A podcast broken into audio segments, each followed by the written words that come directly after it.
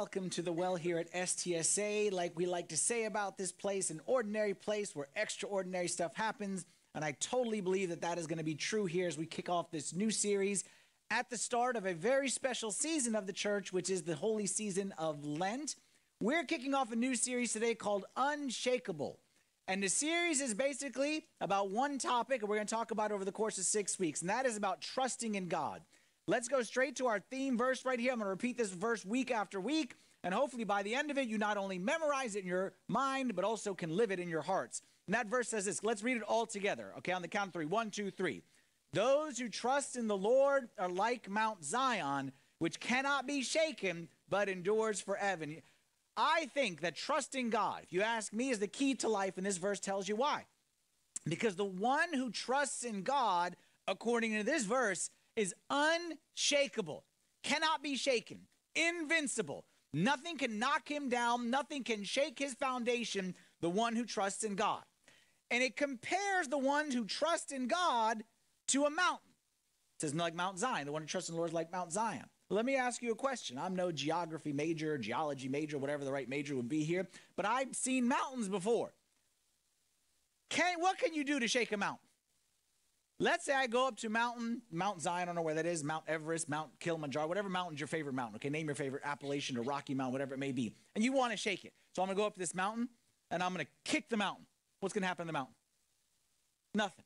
And let's say I throw a rock at that mountain. What's going to happen to the mountain? Let's say I take my car, okay? I, I, I, I wind up that Hyundai Sonata, okay, and I wind her up, okay, and then I gun the engine. I run my car as hard as I can, as fast as I can to that mountain. What's going to happen to that mountain? Let's say I run a truck into a mountain. Let's say I run an airplane into a mountain. Let's say it rains really hard on that mountain. Let's say it's very windy. Let's say it's very sunny. Even a fire can burn the stuff on the mountain, but can anything shake a mountain? Don't be very spiritual and say the prayer that moves the mountain. Yeah, we know the prayer, but leave that one aside, okay? Don't be super spiritual right now. We're just trying to be practical right now. Nothing can shake a mountain.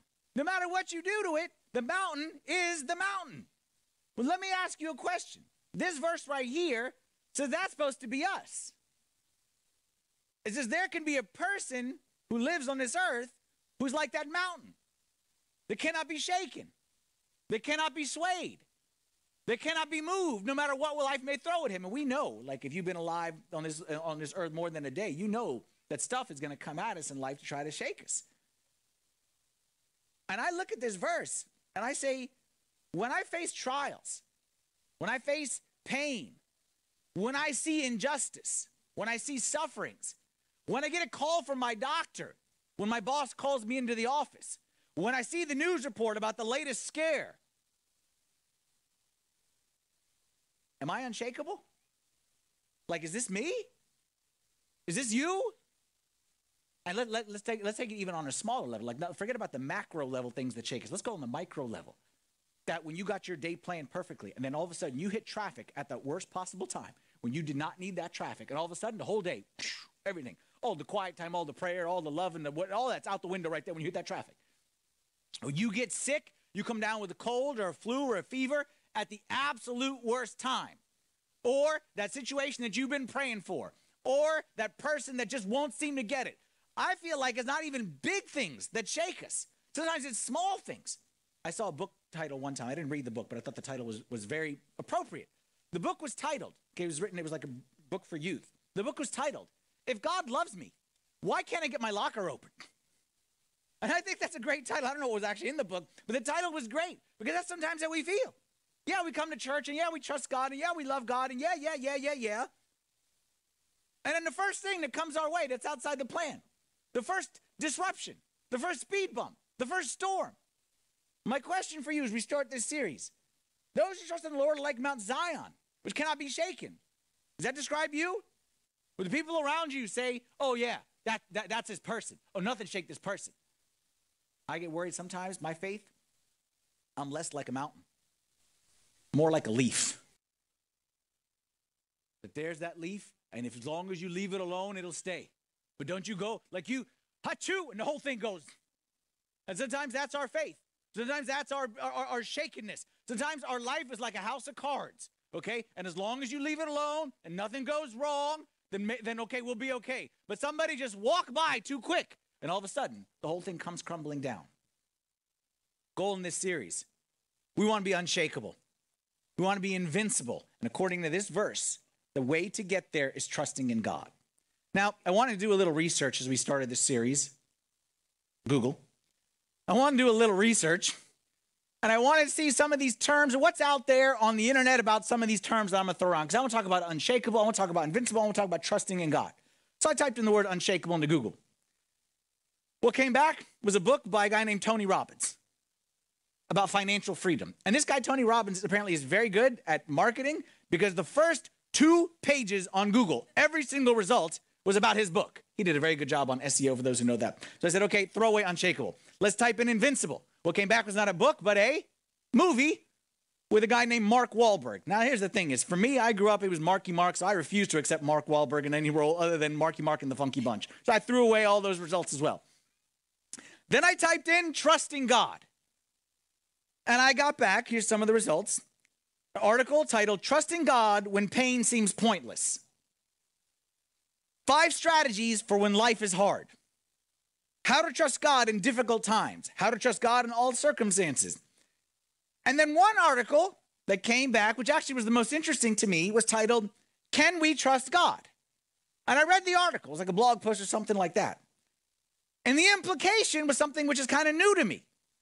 The whole idea of that article was that sometimes we can't trust God, not because the problem is on our end, but the problem is on his end, which again was a new concept to me. The whole point of the article was maybe God isn't as trustworthy as we make him out to be. And it gives this example. Let's say you know the game, you know the, the trust fall game. Like if I lie, like I stand like this and I'm, I fall back and you're supposed to catch me. Okay. So I fall back like that and you catch me and then I, I trust you. So let's say we play this game. Okay. Let's say, you know, I come here and I say, okay, people in the front row. Okay. And I'm to go like this and I'm to fall back and they drop me. And they say, oh, my bad. Trust me. Okay, so I try it again. I do it again and crack my head in one more time. Well, my bad. Okay. And they say, okay, one more time. And then I do it a third time. And they drop me again. And I come back here and say, God, I need to, I need more trust. I need to trust these people more. Is the problem that I need more trust to do this again? The problem on my end? The problem is on their end. The problem is not that I'm I don't trust enough. I don't have enough faith. The problem is every time I do have faith, they let me down. And the point of this article was maybe the reason we don't trust God, maybe it's not our fault. Maybe it's his fault. Maybe he doesn't catch us. Maybe he's not there when we need him. Maybe he's not as reliable and dependable as we want to believe he is. So I say it this way I say the question of can I trust God or can we trust God? That's actually two questions in one, and we're going to answer them both throughout the course of this series. Can I trust God is actually can I trust God and can I trust God? Said another way. Can I trust God? Meaning, is he worthy of my trust? But then the second question is, can I? Can I trust God? Meaning, am I willing? Are they worthy of me falling back? And then am I willing to take that step? But the two, the two are different subjects, and we got to answer them both. I need to know first, character of God, nature of God. Is he dependable? Is he there for me when I need him? Is he reliable? Can he be counted on? And then, secondly, my level of faith, my relationship with him, my willingness to take that step of faith and fall back. Am I willing based on who he is? Agree with me. There's no point in trusting someone who is not worthy of trust. So if we cannot solve this issue of God's trustworthiness, all the discussion about faith and belief, all that stuff is worthless unless we first identify God's nature as worthy of trust. But then, secondly, there's no benefit to having a trustworthy person in your life if you are not willing to take a step of faith and trust him. We need to solve both those issues. But here's the thing if we solve them, if we get these two to line up, if we determine that God is trustworthy and worthy of the utmost trust, and that I'm willing to place that trust in him, you know what I will be? I'll be unshakable. I'll be invincible. There'll be nothing that can knock me down if I can get these two to line up. So here's what we're going to do throughout this series. Each week, we're going to look at a different characteristic of God's person, of God's nature, of a characteristic of God, like a quality of God. We're going to talk about the goodness of God, talk about the sovereignty of God, talk about the love of God. We'll see a certain aspect of who God is. And then We will look at a way that we can begin practicing our trust in that specific aspect based on who God is, how we can practice trusting in God. That's going to be the plan throughout the course of this series. In addition, what we're going to do is we're doing life groups, as Madonna said up here before I came up here. We are now starting a life groups, and what life groups are for those who are new to our church family is a couple times a year, two times a year during the fall and in the springtime of Lent. What we do is I talk about this subject here on Sundays, and then afterwards we meet throughout the week in different group settings in different people's homes, all throughout the area, different days of the week. And the whole idea there, it is super important for you to come to church and hear me. Like that's a great thing, and you learn from me. And I really hope that I can bless your life in some way and that you can benefit from me. But I also believe that we can learn from each other just as much as we can learn from me. And I believe that sometimes I'm up here and I have certain experiences in life, but you have different experiences in life. And you may learn from mine, but I may learn from yours. And every time we do the life groups, I join a life group and I participate. And I always, oftentimes, I have one of those aha moments as well because I see things the way I see things. And I like the way I see things, but I also like the way you see things. And you know what? I may be, I may in a couple weeks talk about the goodness of God, and it may not click with you. Then you'll get to life group, and someone will share that story, and all of a sudden you'll have that aha moment. Ah, oh, now I get it, because that person's experience related with you. So I really hope that everyone can get plugged into a life group. If you still haven't signed up, today is when they kick off, so you can still got a chance. You stop by the connection table after I'm done right here. Hopefully they can help you get signed up. But our goal, back to our goal, series unshakable, invincible. Nothing can move me. Because you know what? The one who trusts in the Lord is like Mount Zion. And the one who trusts in the Lord cannot be shaken. Medical diagnosis, cancer cannot shake that person. Getting laid off from work cannot shake that person. Seeing bad news on the news all the time cannot shake that person. Nothing can shake the person, no matter what the world throws at him, no matter what the devil throws at him, no matter what comes, what failure, what doubts, what trials, what tribulations, nothing can shake the person whose foundation is trust in God. That person has an impenetrable fortress like a mountain around them, and that's our goal to get there. Me and you, we can do that together. But before we get there, I want to kick things off here today by answering a simple question. And the question is this since we're going to talk about trusting God for six weeks, what does trusting God look like? Like if you had to draw a picture, you had to tell a story, you had to describe somebody to somebody else hey, we're going to talk about trusting in God. Come to my church. We're going to talk about trusting in God. What does it mean to trust in God? What does that look like? What'd you say? What picture would you draw? We're going to use a New Testament story from the Gospel according to St. John, chapter 4. And it's a story of the healing of the nobleman's son. Now, for those who have been attending church here for a while, okay, you'll remember we actually just talked about this story in the series we did at the end of 2019, the series called Blind Faith. We talked about the miracles that Jesus did, the seven signs that Jesus did. This is one of those signs. So, a quick recap of the story. We're going to take it from a little bit different angle this time. Basically, it's a story about a man who has a very sick son. And the son is at the point of dying, and the man says, I need help. He runs to find Jesus wherever he may be, travels a long distance. He runs and finds Jesus. Jesus, I need your help. Jesus says, You know what? I wish I could help you, but I'm, I'm not coming to you. But trust me, your son's going to be okay. The man's like, I need you to come with me. Jesus says, You go your way. Your son lives. The man goes back to his house and he finds it exactly as Jesus had said. The boy is miraculously healed. We're going to read that story. Okay, it's, it's a seven verses, so it's to, to read them all at once, kind of get the whole picture. And as we're reading, I want you to answer the question in your mind what does trusting in God look like? And specifically, as we're reading it, seven verses, I want you to be able to pinpoint where in this story does the man trust God? At what point in the story? At what point does he go in the beginning of the story? He is a, we'll call him a casual observer of Jesus. By the end of the story, he's fully devoted disciple of Jesus. At what point does he make that shift? At what point does he go from where he was to really trusting in God? Ready? Here we go. And there was a certain nobleman whose son was sick at Capernaum. When he heard that Jesus had come out of Judea into Galilee, he went to him and implored him to come down and heal his son, for he was at the point of death. The nobleman said to him, Sir, come down before my child dies. Jesus said to him, Go your way, your son lives. So the man believed the word that Jesus spoke to him, and he went his way. And as he was now going down, his servants met him and told him, saying, Your son lives. Then he inquired of them the hour when he got better, and they said to him, Yesterday at the seventh hour the fever left him. So the father knew that it was at the same hour in which Jesus said to him, Your son lives, and he himself believed, and his whole household.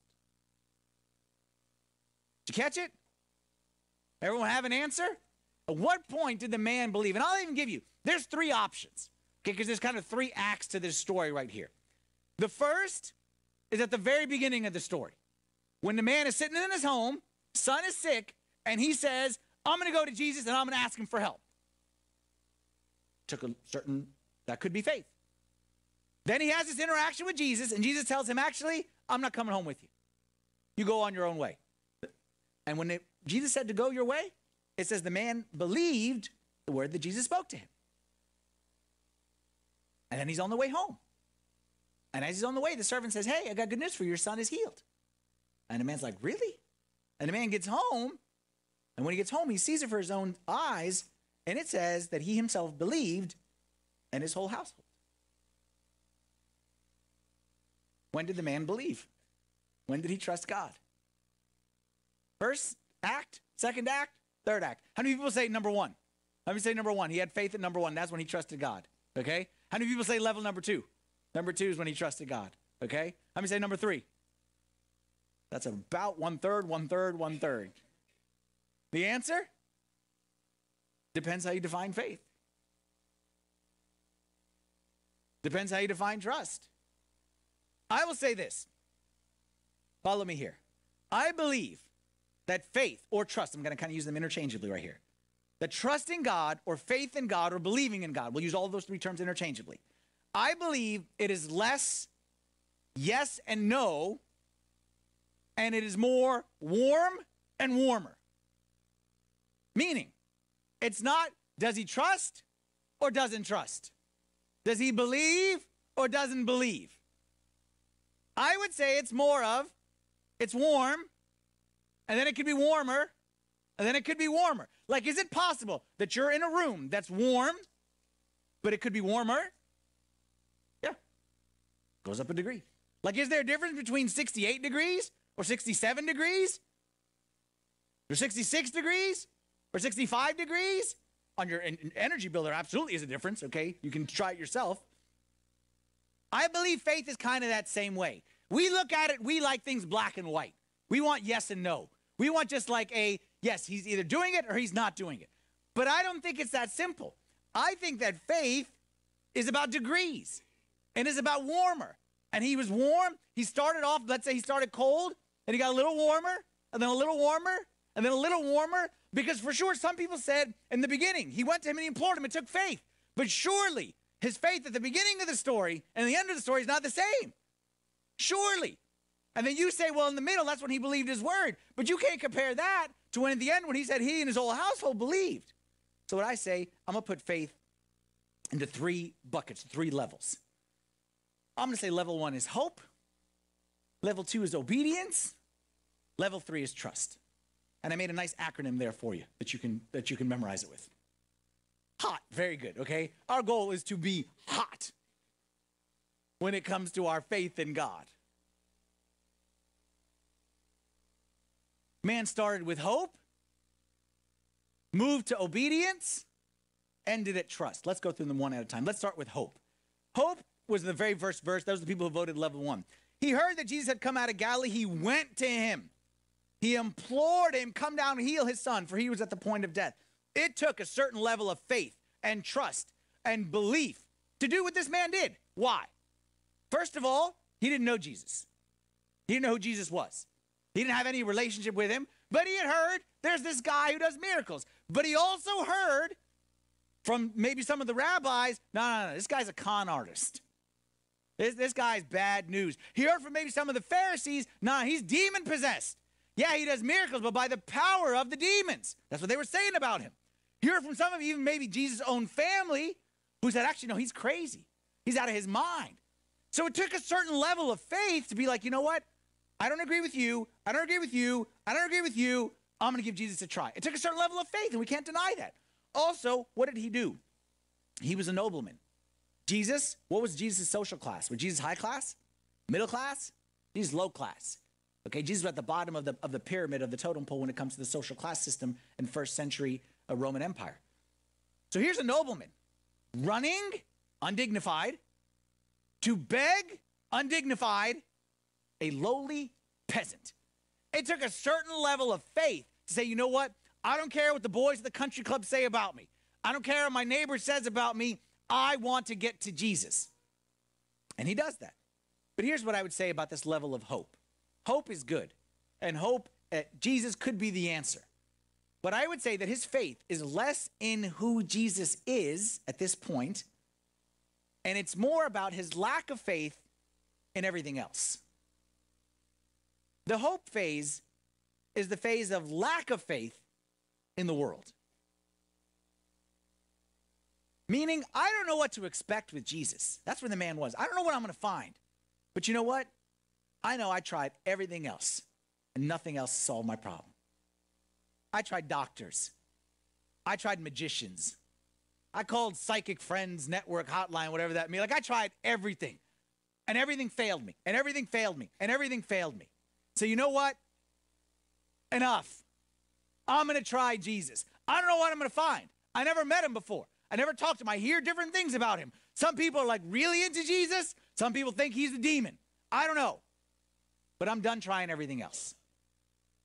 I'm going to Jesus. Clearly, this is not the ideal level of faith. But if we're honest, this is where most of us started. I can say, if I'm honest, this is where I started.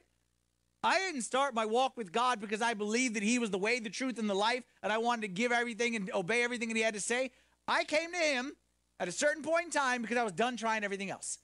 And I tried to find satisfaction outside and I couldn't find it. And that's probably why you're here at some at some point you came to that same decision that you know what? That I could I could climb that corporate ladder, but it didn't do it for me. I could I could be the party guy, but you know what? That only gets you so far in life. I could I could accumulate possessions, but you know what? Where's that going to take me in the end? I want something more. I want to try Jesus. The first step is not bad, but it's only the first step. The second step was the level of obedience. He started with hope, he moved to obedience. And that's when Jesus told him, verse 50, Go your way, your son lives. So the man believed the word that Jesus spoke to him and went his way. Man came to Jesus. Jesus, I got nothing. I need help. I come to you. I need you to come home with me and heal my son. And Jesus says to him, Go your way. What Jesus always does, and he still does it today, does it to all of us. As we come to him and say, Jesus, I got nothing. I need you. I need help with this. Jesus says, Very good. Go do that. But Jesus, I need this. Says, yeah, that's great. Go do that.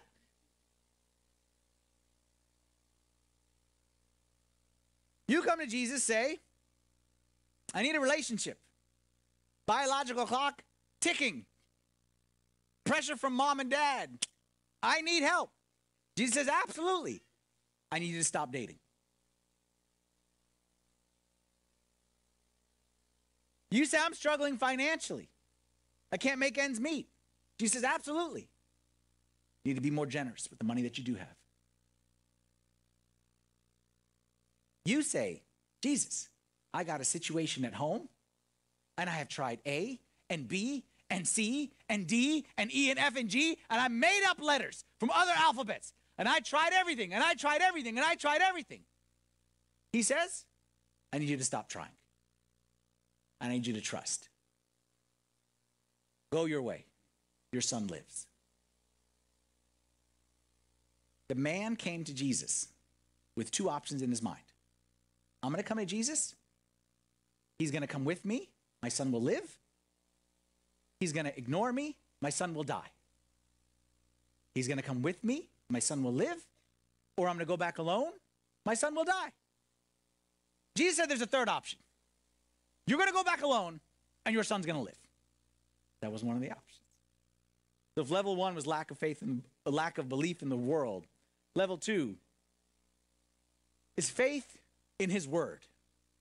And when I say his word, I don't mean the Bible, I mean his actual word, the commandments of God, the things that God tells us to do.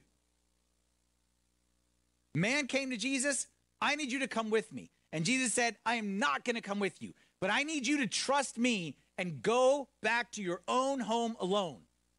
And the man had a choice. Do I trust or don't trust? Do I believe, don't believe? Can you imagine? Let's put ourselves, again, we talked about this back in, in, in October, but just again, just to refresh everyone's memory.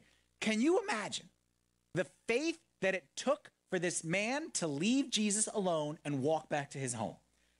We, because we know the outcome of the story and, and, and the boy lives and we know everything's going to turn out. So we just kind of take it like the man came, asked Jesus, said, go your way. So he kind of skipped home and then everything is fine. No, no, no, no, no.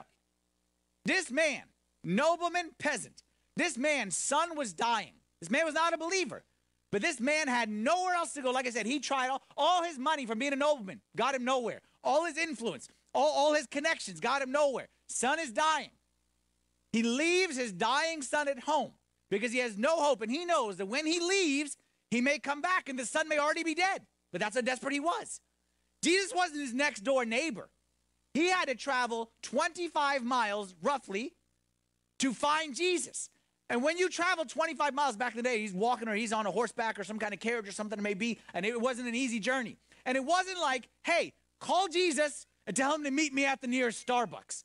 Okay? It was go into town and say, has anyone heard of Jesus? Has anyone heard of this rabbi from Nazareth? People be like, I don't know who you're talking about. And you ask him over here, no. Oh, yeah, that guy. I heard he was over there. He was at a wedding. So they run over there to that wedding. Oh, you just missed him. He left yesterday. And they run over here, and anybody seen him? Say, why you want him anyway? He ain't no good. He's a demon. Di-. The, the Pharisee said that he's a bad dude. Man, just tell me you got, you know where he is? And he's traveling, and he's journeying, and he's trying to find him. And one day, he finds him. Searched all over town. He found him. And he probably offered him a gift. And he told him, If you come with me, I'll make you rich. Jesus says to him, You're good, man. You go back. You'll be okay. I see you, Jesus. You don't see like I, have been I've been searching for you for like like weeks here, and and and and and I got no other hope. Yeah, you're good. Go your way. Your son lives. But see, Jesus, you don't understand. Like if I go if I go back without you, my wife is not gonna be a happy camper. Okay? We may be having to bury two people in the home that, that like the son and myself if I go back without you. And Jesus said, Go your way. Your son lives. Have you ever put yourself in the right mindset here? Have you ever prayed and prayed and prayed and prayed and prayed and prayed and prayed? And the end result of your prayer was God says, Don't worry. I got it. You got what, Jesus? What are you going to do? Don't worry. I got it. Like, I know you got it, but what is it that you got?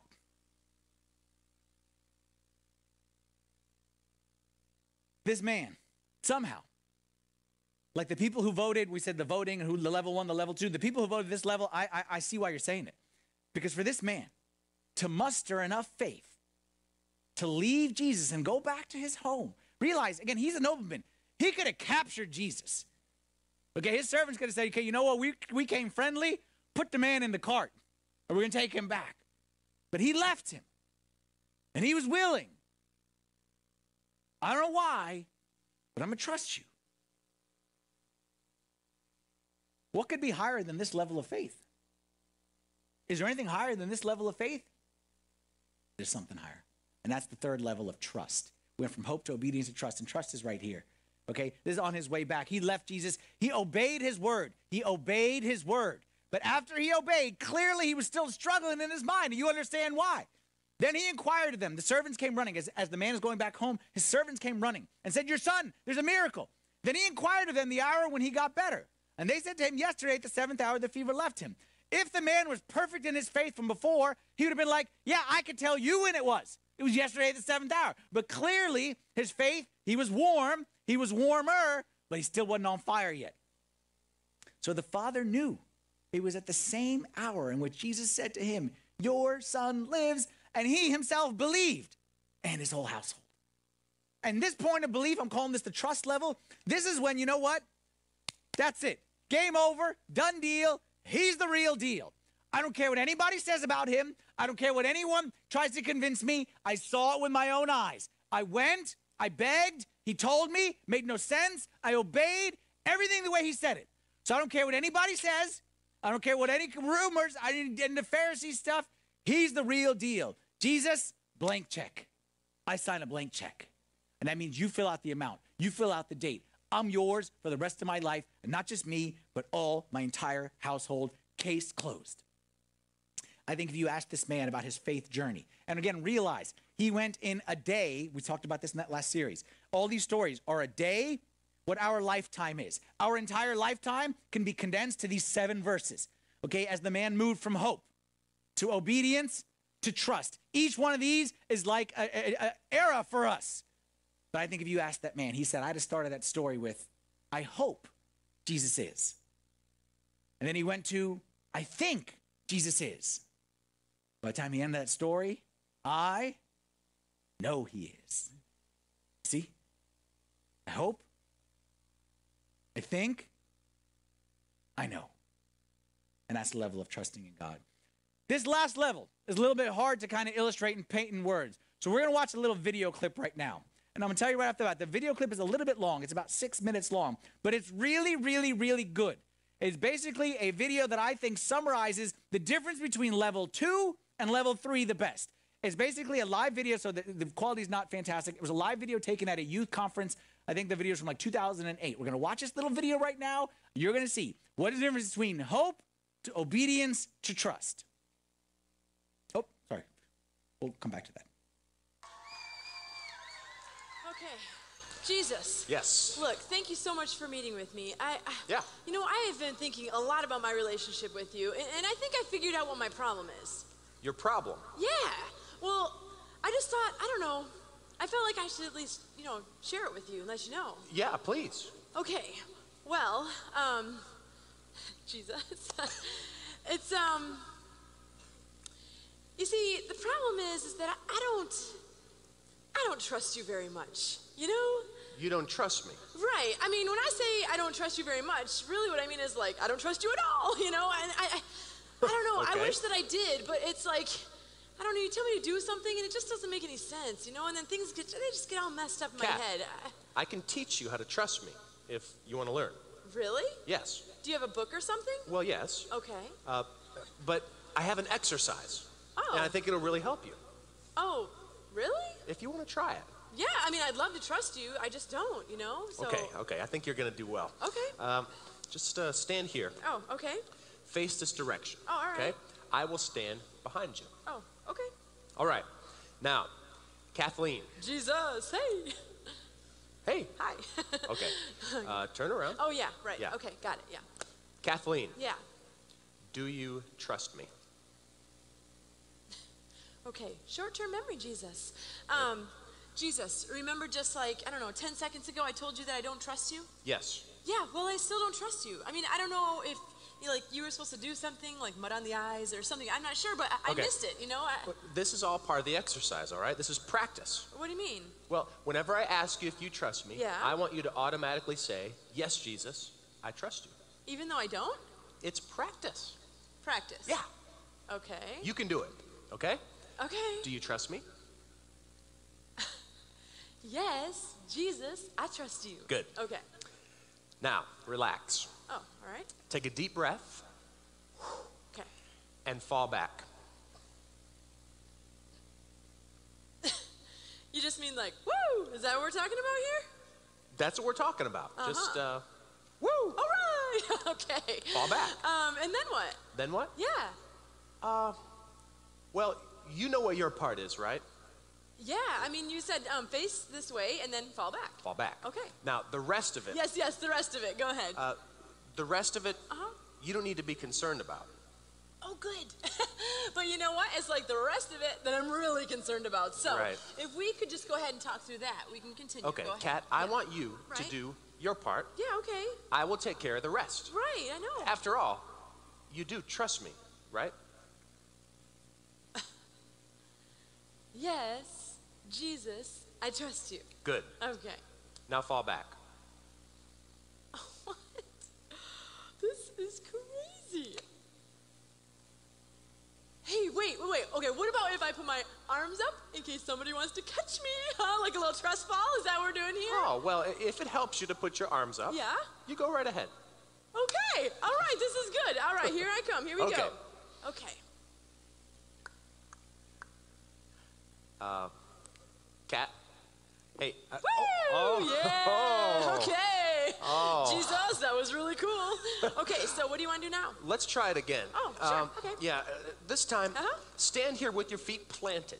Oh, right. Okay. Well, no walking backward. Okay. And uh, no looking behind you. But you know what? I just looked back for a second, and you were so far away. I thought he's never going to catch me back there. So I wanted to make it easier for you, you know, and get a little closer, just for you. So Cat, you realize that I'm Jesus, right? yeah, of course. Yeah. So I can do this, Oh, I know. I, you know, I just thought. I'd, and you can do this.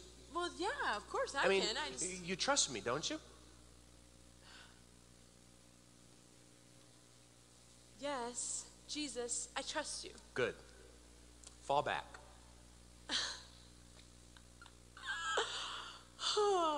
okay, you know what? I can do this. You can do it. I can do this. I'm just. I'm going to do it for real this time. I believe you can do it. Okay. All right. I'm just gonna do it. Okay. Please, please, please catch me. Okay. I can do this. Just, just do it. Okay. Just do it. Ah! Whoa, Jesus! you got it! Yeah. That was so awesome! Oh man! Oh man! Oh man! I mean, I was falling for like a long time, you know, and then like right at the last minute, you were like, "Woo!" It was like so sweet. Oh man! Okay. Where can I throw up? I'm Oh, no. woozy. What? I just, No, no. you know. It's, Save that for later. oh, okay. Yeah. Okay. Ooh, push Cat, one. Yeah. uh, you're a natural. Really? Yeah, you're ready for level two. Level two. Let's step it You're up. Right. Okay. Here I come, baby. Woo! Okay. Oh. Yeah. Whoa. Jesus, what are you doing? You are way too close. This not a challenge. Oh, you're funny. Okay. Oh, okay. Back up. All right. Here All right. Kathleen, this one is a little bit different. Okay. Okay? Yep. This time, stand in the same place, Okay. but face me. Face you. Yes. That seems easier, but whatever. You're Jesus. All Here we here's go. what we're going to do.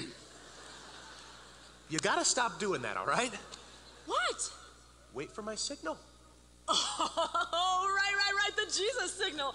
Okay. I'm sorry. I don't know what I was thinking. I'm sorry. Yes. Wait for the Jesus signal. Yeah. Okay. All right. Okay. Do you trust me? Ooh, yes, Jesus. I trust you so much. Great. Yeah. Fall back.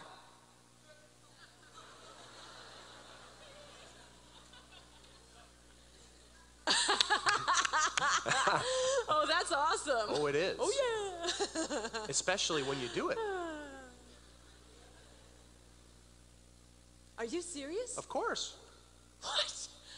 Okay, okay, um, Jesus, I don't mean to bring this up to you, you know, because you're Jesus, but you see over here? Yeah. Yeah, there is nobody over there, okay? So Well- you need to come stand over here. I know it looks that way to Looks you. Looks that way. It is that way, Jesus. You can see that there's no one over there. I Kathleen, mean, let your faith okay. overcome your fear. You know what? And fall back. I have a great idea. Why don't you tell me what you're going to do, and then I'll do it. it doesn't work that I way. need it to work that way, Jesus. Seriously. I mean, are you going to run over there really fast like Superman, you know? Or like a miracle? Poof, a bed, you know? I mean, come on. You can do that. Look, you didn't know I was going to catch you the first time, but you still fell. Of course not, but you're behind me. That makes sense, you know, but this is just crazy. No, you Ken, know, it's not just- crazy. You're capable know. of this. You know what, Jesus? When I came out here, I didn't trust you at all. That's right. But now I trust you so much. Oh, and but I there's so much more that, to do. That this is just kind of enough, because, I mean, before I just felt lousy, but now I just feel so great, you No, know? Kat, you're not done and, yet. Um, uh, maybe, maybe I should start a trust ministry. That's a great idea, Jesus. What? Thank you. Oh, You're not yeah, even yeah, listening yeah, to me. That is so great. I will teach Okay, other people how to trust you. That's, that's a great idea. I want to take you a- to the next place. I want to help you grow. That's just so great. Kat? I am the greatest. What? I am the greatest because I obviously trust Jesus the most. So, You're not listening. what Kat. I'm going to do. Y'all catch the difference between level two and level three? The difference between level two and level three of, we said, hope, obedience, to trust. Obedience is when you can kind of connect the dots. So, for example, thou shalt not murder. That makes sense. We know we shouldn't murder. Murder's not a good thing. We know we shouldn't steal. Lying is probably not good. So we can kind of connect the dots with those things. But what happens when you get a commandment, as you saw right there in the video, that makes no sense? Is your faith in the word, in the command, or in the person who gave the command? Most of the commandments of God, just so you know, don't make any sense. A lot of them do, but a lot of them don't. Doesn't make any sense why I should turn my cheek. If someone slaps me on this one, actually, what makes sense is to run as far away from the other from the, as possible. Doesn't make any sense why if I went one mile with you, I need to go a second mile. Doesn't make any sense why if we love each other and we're going to get married, why do we need to stay pure? We're going to be in love. We're going to be there forever anyway. Doesn't make any sense why if I'm poor, why I should give. Doesn't make any sense why if you hurt me, I should forgive you. Doesn't make any sense. But that's what trust means. Can you obey? Can you trust? Like I know you can when the dots connect to what it is that you want. Okay, it's hard. I'll pray. I can do it. What about when the dots don't connect? Well, it makes no sense. You trust in his word or you trust in his person? I'll give you a nice verse right here. In 1 Corinthians 125. This is a great verse to memorize if you want to work on trusting God. Take 1 Corinthians 125, which says, The foolishness of God. Let's read it all together. Because the foolishness of God is wiser than men, and the weakness of God is stronger than men. Said another way, I am not trusting based on what is said, I am trusting based on who is saying it. And if he says it, I'm good. And if he doesn't say it, no good. Not based on what is said, but based on who is the one who's doing the saying. Uh, several years back, I've spoken about this book before. One of the best books I ever read about trusting in God is a book called Hinds Feet on High Places. Anyone read that book by Hannah Hurnard? Hinds Feet on High Places? So a handful. Hinds Feet on High Places by Hannah Hurnard. Say that like 10 times, see how, how your tongue goes after that. Hinds Feet on High Places. Basically, the book is an allegorical book. And it's basically about a girl who is traveling up this mountain. So she's serving the shepherd, and the shepherd is obviously symbolizing God, and she's symbolizing all of us. And she's in the service of the shepherd, and she's working for the shepherd in the fields. And then every day, the shepherd would go back up to the top of the mountain. That was like his abode. And she thought to herself, one day, I would love to get to those high places. The high places being like symbolic of God's presence at all times. I want to get to those high places, and I want to live that life. But you know what? It's just not for me. It's like where God goes and like the very holy people go, but me, I'm down here. And then one day, she cried out to the shepherd and say, Oh, that I could one day get to those high places. And the shepherd said to her, Welcome. Love to have you come up there. But the criteria, there's one criteria that'll get you from where you are to the top of the mountain, and that is trust. And he told her, You have to be willing to trust everything that I tell you, because you can't get there on your own. and he told her that some days it'll be really stormy. You're going to have to trust me, but I'll trust you. Some days it's going to be really windy. Trust you. Some days are going to be really rocky. Trust you. And I still remember there's this one scene in the book. For those who read it, you may remember this scene as well. There's one point in time where she follows him all the way up this mountain and the trail and the winding and the animals and the scared and the enemies. And she follows him and she follows him. And then finally, the end is in sight. The end is right there. Okay, but it'll be up. So she sees there's the end right there. It's right in sight. And the shepherd says, Okay, now that you see that's the end, it's right there. The next step is down. And she said, No. The step is right there. It's clearly up. he said, just like in the movie that we just saw. You trust me?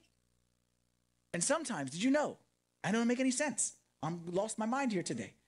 Sometimes, to go up, you take a step down. And when, and when God wants to get you left, takes you right. And God wants to give, he tells you to give. Let's trust. Because the foolishness of God, God, forgive the expression, I don't mean it this way, but just to make a point, God on his dumbest day is so far smarter than me and you could ever possibly be. The foolishness of God is wiser than men. What I remember learning from that book, I wrote this down in my journal at the time, and I'll never forget this, is my trust is in the guide, not in the path. My trust is in the guide, not in the path. Our trust in this world is not about the path that God lays out for us. Our trust is about the guide who is doing out the laying of the path. Trust in the guide, not in the path. Because faith is not yes or no. Faith is not either you have it or you don't have it. Faith is warm and warmer and warmest. And in this life, oftentimes, we start on a journey of faith with God. Okay, and we take that first step of faith and we love it and we say, okay, we trust in God and we believe in God and we believe in God for our salvation. We believe in God to forgive us our sins. And then God wants to take us to a higher level of faith, to go beyond that, to believe in Him for some of those little things. Sometimes it's easier to trust God for the big than the little. And God wants us to trust Him for everything. And we say, okay, God, you know what? I'm good at this level. And you say, do you believe? Oh, I believe. You have faith? Oh, I have faith. You trust? Oh, yeah, absolutely. Because I did more than my neighbors. That's what the nobleman could have said. My neighbors wouldn't have gone to him. Now everyone else wouldn't have left him and gone back to their home. But God wants to take us higher and higher and higher to the level where our trust is not in his path, but in his person. Realize, parents, y'all get this. From the youngest of ages, we realize that it's in our child's, we know that it's in our child's best interest for them to trust us. And if you want to talk to a child simply, a little three year old, little four year old, okay? Your best strategy in life, three year old, four year old, your best strategy in life, if I got a whole bunch of three year olds and four year olds here, your best strategy in life, follow your parents. Trust your parents. They tell you, don't, don't, don't go with what you think is best. I don't think I need to brush my teeth. They can't convince me why it's good for me. Trust them. They know what they're talking about. Why I need to eat vegetables? Why can't I eat just pudding all day and pudding pops and pudding uh, pu- the, the pudding sickles or whatever it may be? Why can't I eat just those all day? Trust your parents; they know what they're talking about. Why I gotta go to bed? I want to stay all up, stay up all night and party. Trust your parents; they know what they're talking about. Well, here, watch me on this one, parents. Did you know that the difference, the difference intellectually between a four-year-old and his or her parents is nothing compared to the difference between you and God. Because you know that four year old is just a matter of time. Like the only thing we got on that four year old is just maybe 15, 20 years. And even some of us, they may catch up even before that. That's the only difference between my intellectual ability and a four year old's. Okay? Like I said, 10, 15 years from now, they'll have caught up. It's just a matter of time. But the difference between my intellectual ability and God's intellectual ability is not a matter of time, God is the maker of time. God is the eternal one, the infinite one. And if you think that little four year old can't understand what you have to say, but that you can explain what the creator of the universe, you got a problem.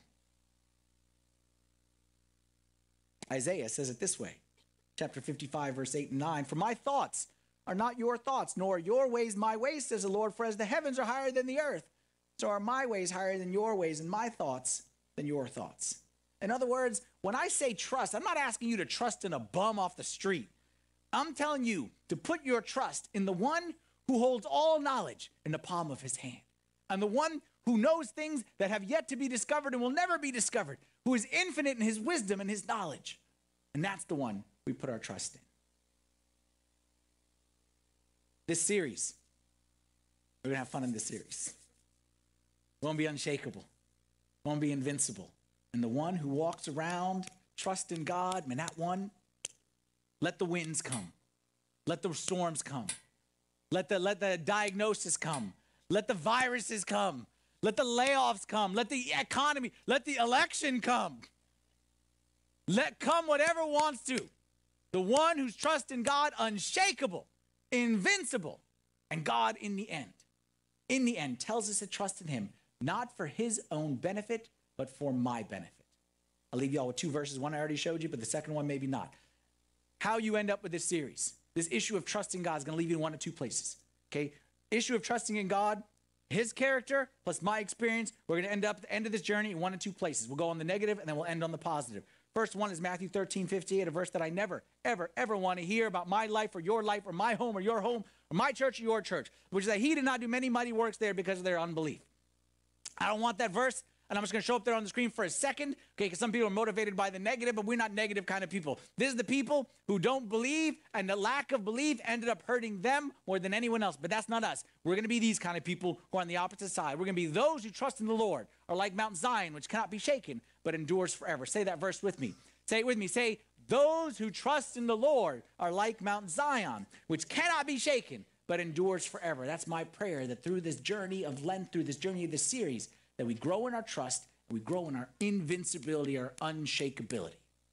Let's stand together for a prayer.